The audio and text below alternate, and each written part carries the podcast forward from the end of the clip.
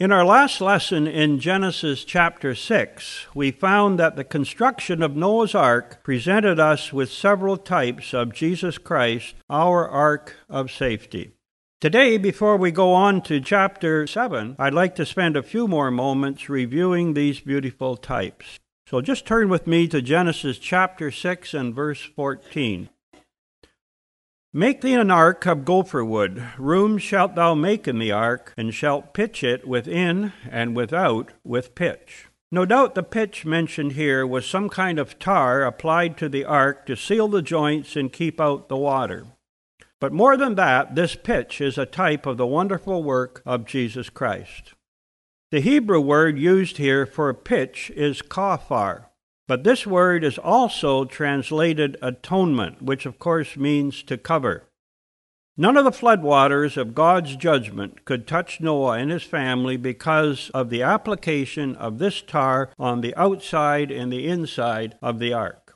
So, in type, sinners who by faith are now in Christ are covered by the atoning work of Jesus, and because of this, they are safe from God's righteous judgment. On the outside of the ark, God looks upon the work of atonement and is satisfied. On the inside of the ark, those who are in Christ look upon the work of atonement and are assured of safety. Verse 16 says, A window shalt thou make to the ark, and in a cubit shalt thou finish it above. And the door of the ark shalt thou set in the side thereof, with lower, second, and third stories shalt thou make it. That little window had several lessons for us. Because it was located on the top of the ark and afforded a view of heaven, it speaks to us of prayer. It looked up to God, not out to judgment.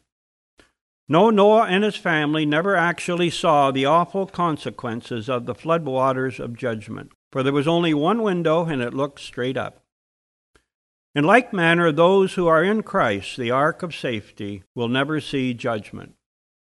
Romans 8 and verse 1 says, There is therefore now no condemnation to them which are in Christ Jesus. And although the ark was three stories high and had the dimensions of an ocean liner, there is no mention of a deck. So there was no possibility of Noah and his family falling off. If you are in Christ, you are kept by the power of God. As a Christian, you cannot fall off of the ark because you are in the ark.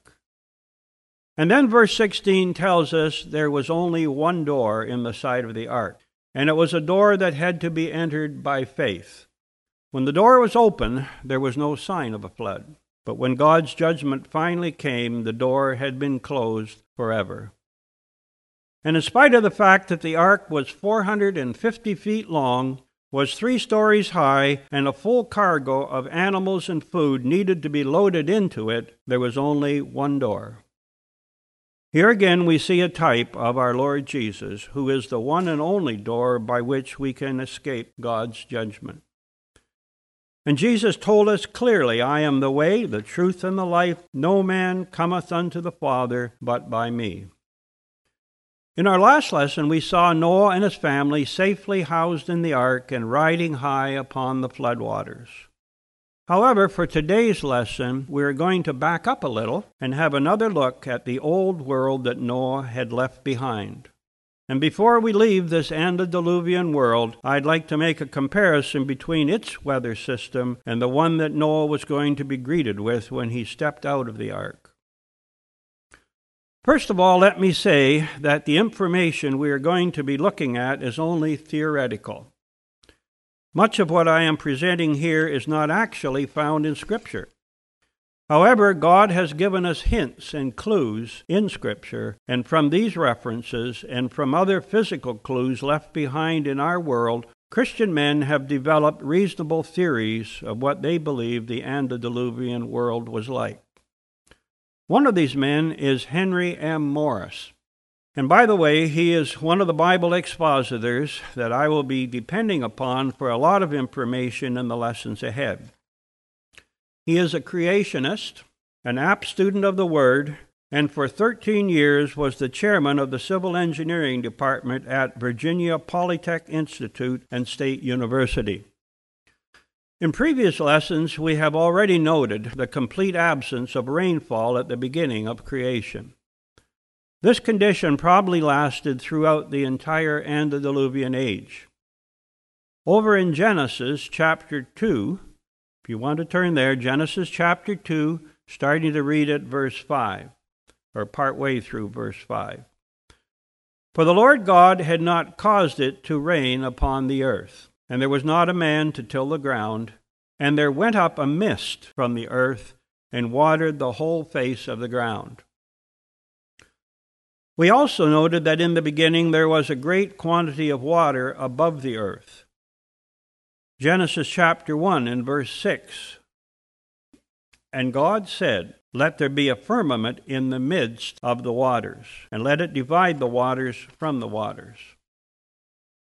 The word translated midst here indicates a more or less equal division of the waters. This, of course, is completely unlike our present day system, where less than 1% of the Earth's water is in our atmosphere. So, this verse indicates a great canopy of water, probably in vapor form, surrounding the Earth above the Earth's atmosphere or firmament. The canopy would have protected the Earth from the intense rays of the sun and produced a greenhouse effect that would have ensured a universally temperate climate.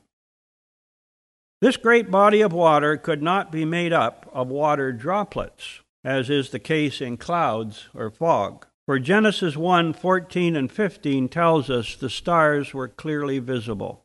This would only be possible with a canopy of water vapor, which even in vast amounts is completely invisible. Such a canopy would serve many purposes. Number one, as mentioned, it would diffuse and distribute solar radiation evenly around the Earth, maintaining an essentially uniform and pleasantly warm climate all over the world. With this nearly uniform temperature, the movement of great air masses would be inhibited. So severe winds, which can be so violent today, would be virtually unknown. Yes, there would be no tornadoes or hurricanes to worry about. Number three, also with this canopy in place, there would not be sufficient solar radiation to produce enough evaporation for rainfall. And number four, this canopy of water vapor would also be highly effective in filtering out ultraviolet radiation, cosmic rays, and other destructive radiation from outer space.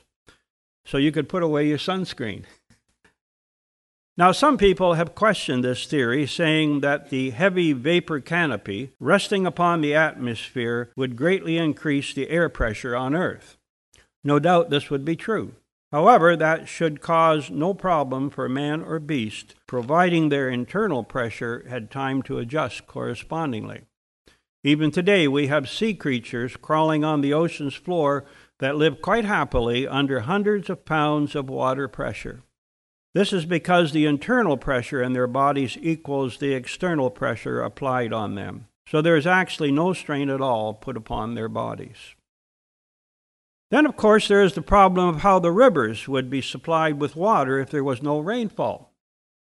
As you know, in our present system, the weather patterns are controlled principally by the heat of the sun. By the process of evaporation, every day thousands of tons of water are lifted from our oceans, seas, and lakes to become water droplets in the form of clouds. Again, because of the heat of the sun and the rotation of the earth, we have wind patterns and temperature changes that carry the water to the land masses and precipitate it in the form of rain. Then the rivers are fed by runoff and flow by the force of gravity into the sea again. So the question naturally arises if there was no rain and no wind, then how were the rivers supplied?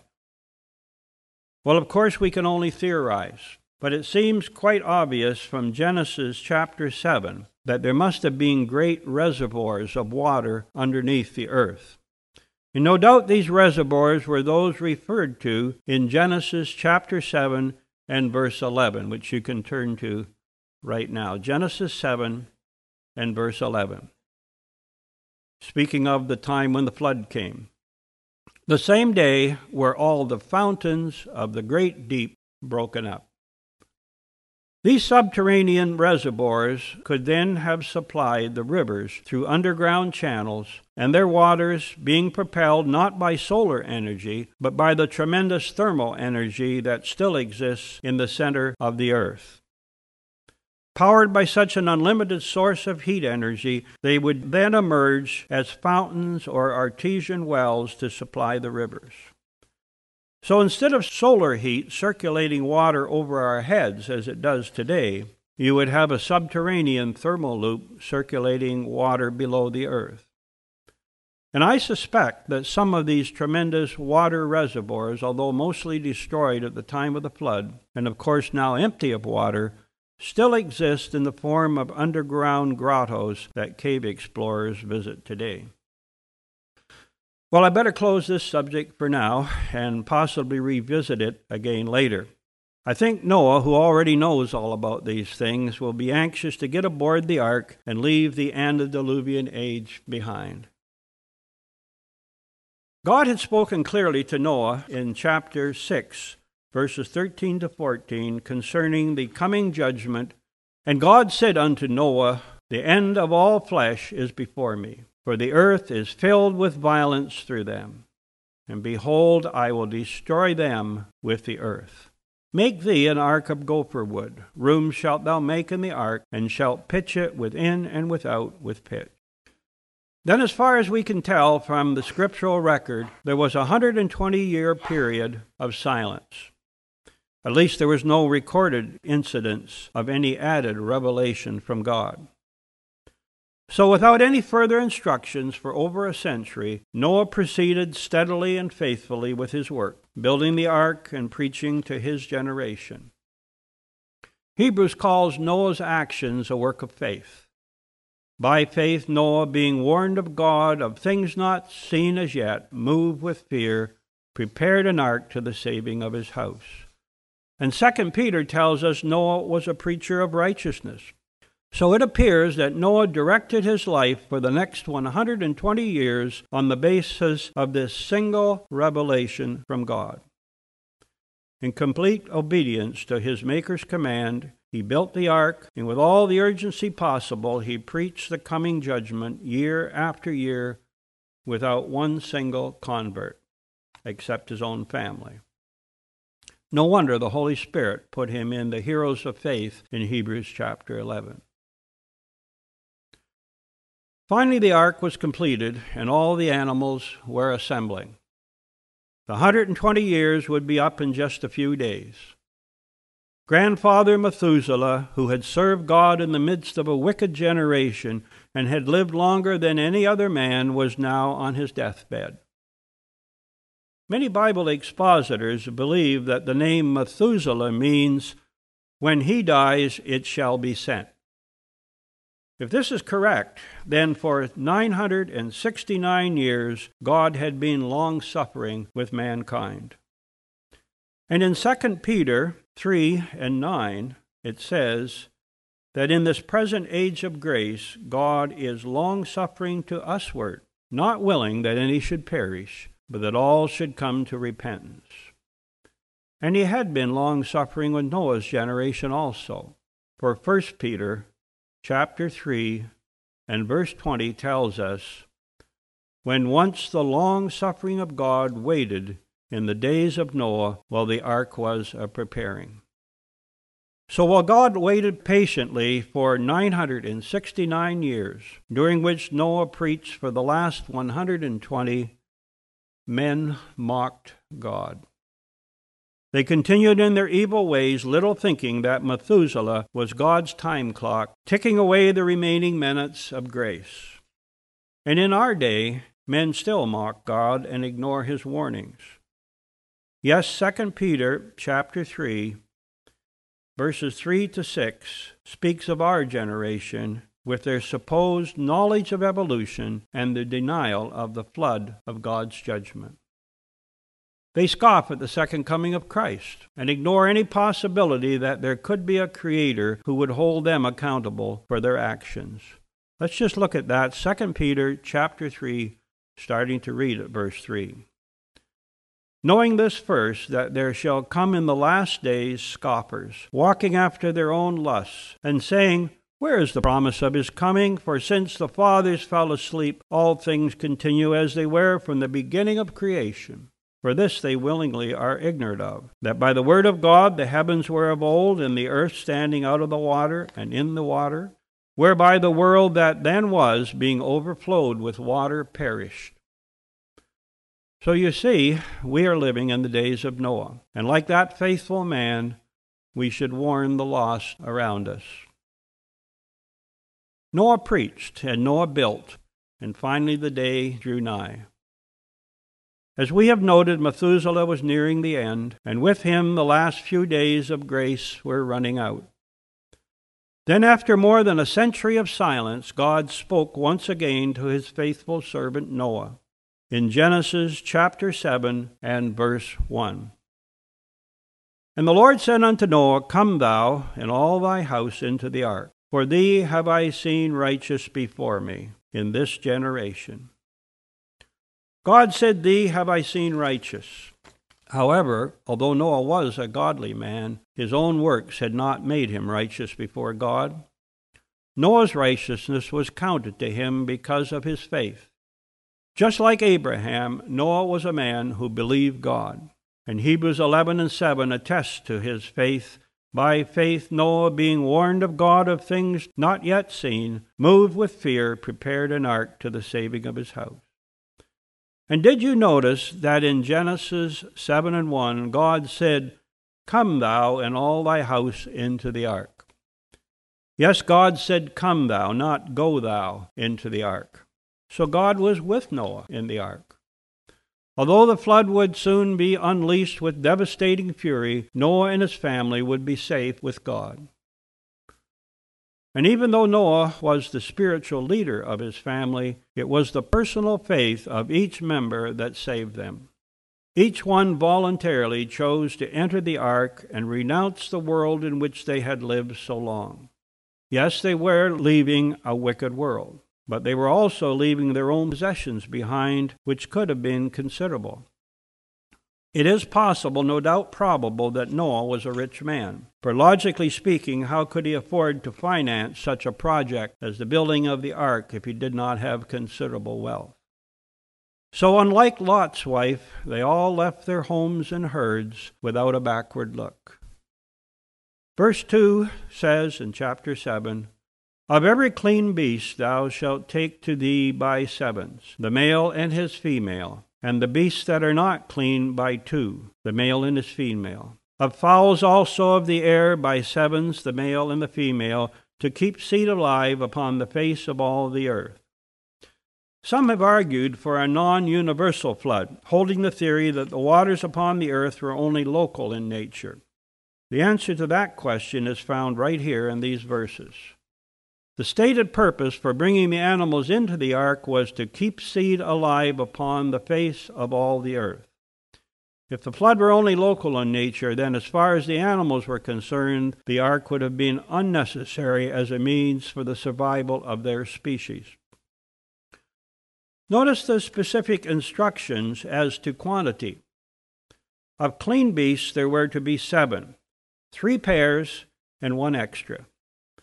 Probably the three pairs were to encourage the relatively greater multiplication of the clean animals after the flood, as they would be needed for food. After all, the human race was likewise to be recommenced with three young couples, not just one, as was the case of Adam and Eve. So, no doubt, God was equipping the world with a food source sufficient for mankind. Another possibility is that the three pairs of clean animals would allow for a greater variety of genetic factors, so that more varieties could be developed later as needed. Then, of course, the seventh clean animal, as we will see later, was for sacrifice. And the unclean animals that were not appropriate as a food source for man would only require a single pair to be taken aboard. Verse 4 for yet seven days, and I will cause it to rain upon the earth forty days and forty nights, and every living substance that I have made will I destroy from off the face of the earth. And Noah did according unto all that the Lord commanded him. God gave Noah a week to make final preparations, to assemble the animals in their stalls, to finish gathering the provisions for man and beast, and perhaps by this activity to give a final warning to the world of the ungodly. The door was still open, but no one entered. Only Noah and his family made their preparations, assured by God that in seven days a tremendous rain would destroy every living substance from off the face of the earth. Under our present atmospheric conditions, a worldwide rain lasting 40 days would not be possible. There just isn't that much water available in the heavens. This phenomenon required an utterly different source of atmospheric water than is available today. So we are quite certain that this supply of rain came from the waters which were above the firmament in the form of a tremendous thermal blanket of invisible water vapor. The words every living substance in the original text literally means all existence or all that grows up. So it seems that the destruction not only included the animals, but plant life as well. The violent flood waters would have destroyed every living substance, uprooting lush forests and washing away meadows, and finally burying them along with man and beast in the sediments where they would one day become coal beds, or be left lying on the surface of the earth to go back to the dust.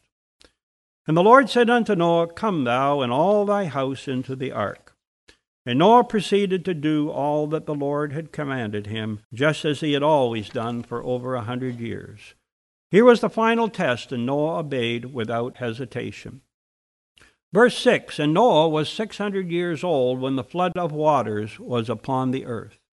And Noah went in, and his sons, and his wife, and his sons' wives with him, into the ark because of the waters of the flood of clean beasts and of beasts that were not clean, and of fowls and of everything that creepeth upon the earth, there went in two and two unto Noah into the ark, the male and the female, as God had commanded Noah. The date of this significant event was marked by Noah's age. When Noah was 600 years old, he and his family entered into the ark, and the flood began. This date, in effect, terminated the antediluvian age and began a new age. The entrance of Noah's family and the animals into the ark cut them off once and for all from the world outside. From that moment on, the new order had begun for all those with whom God would deal in grace.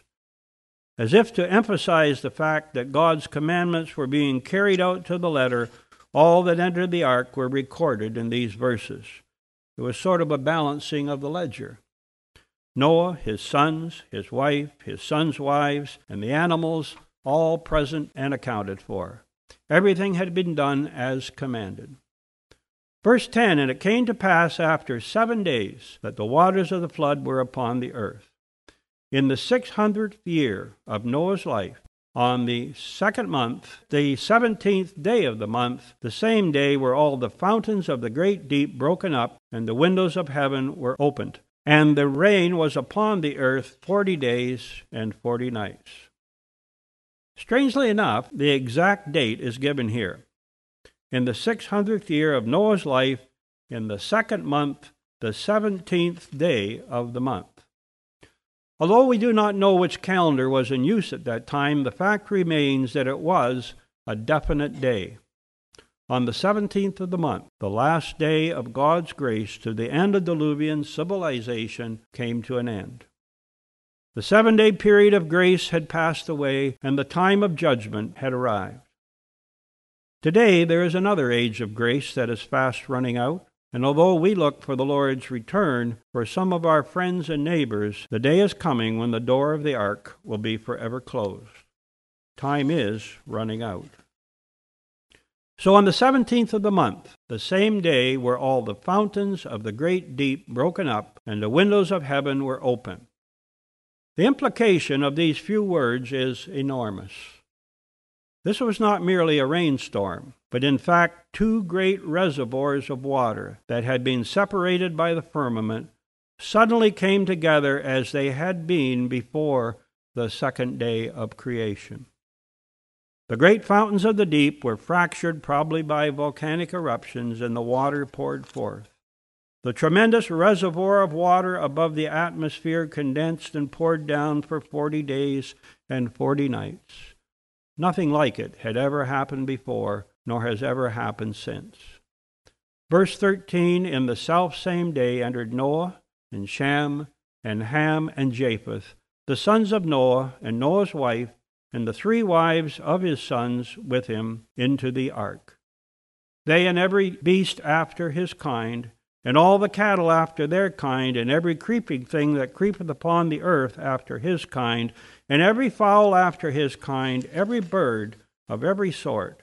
And they went in unto Noah into the ark, two and two of all flesh, wherein is the breath of life.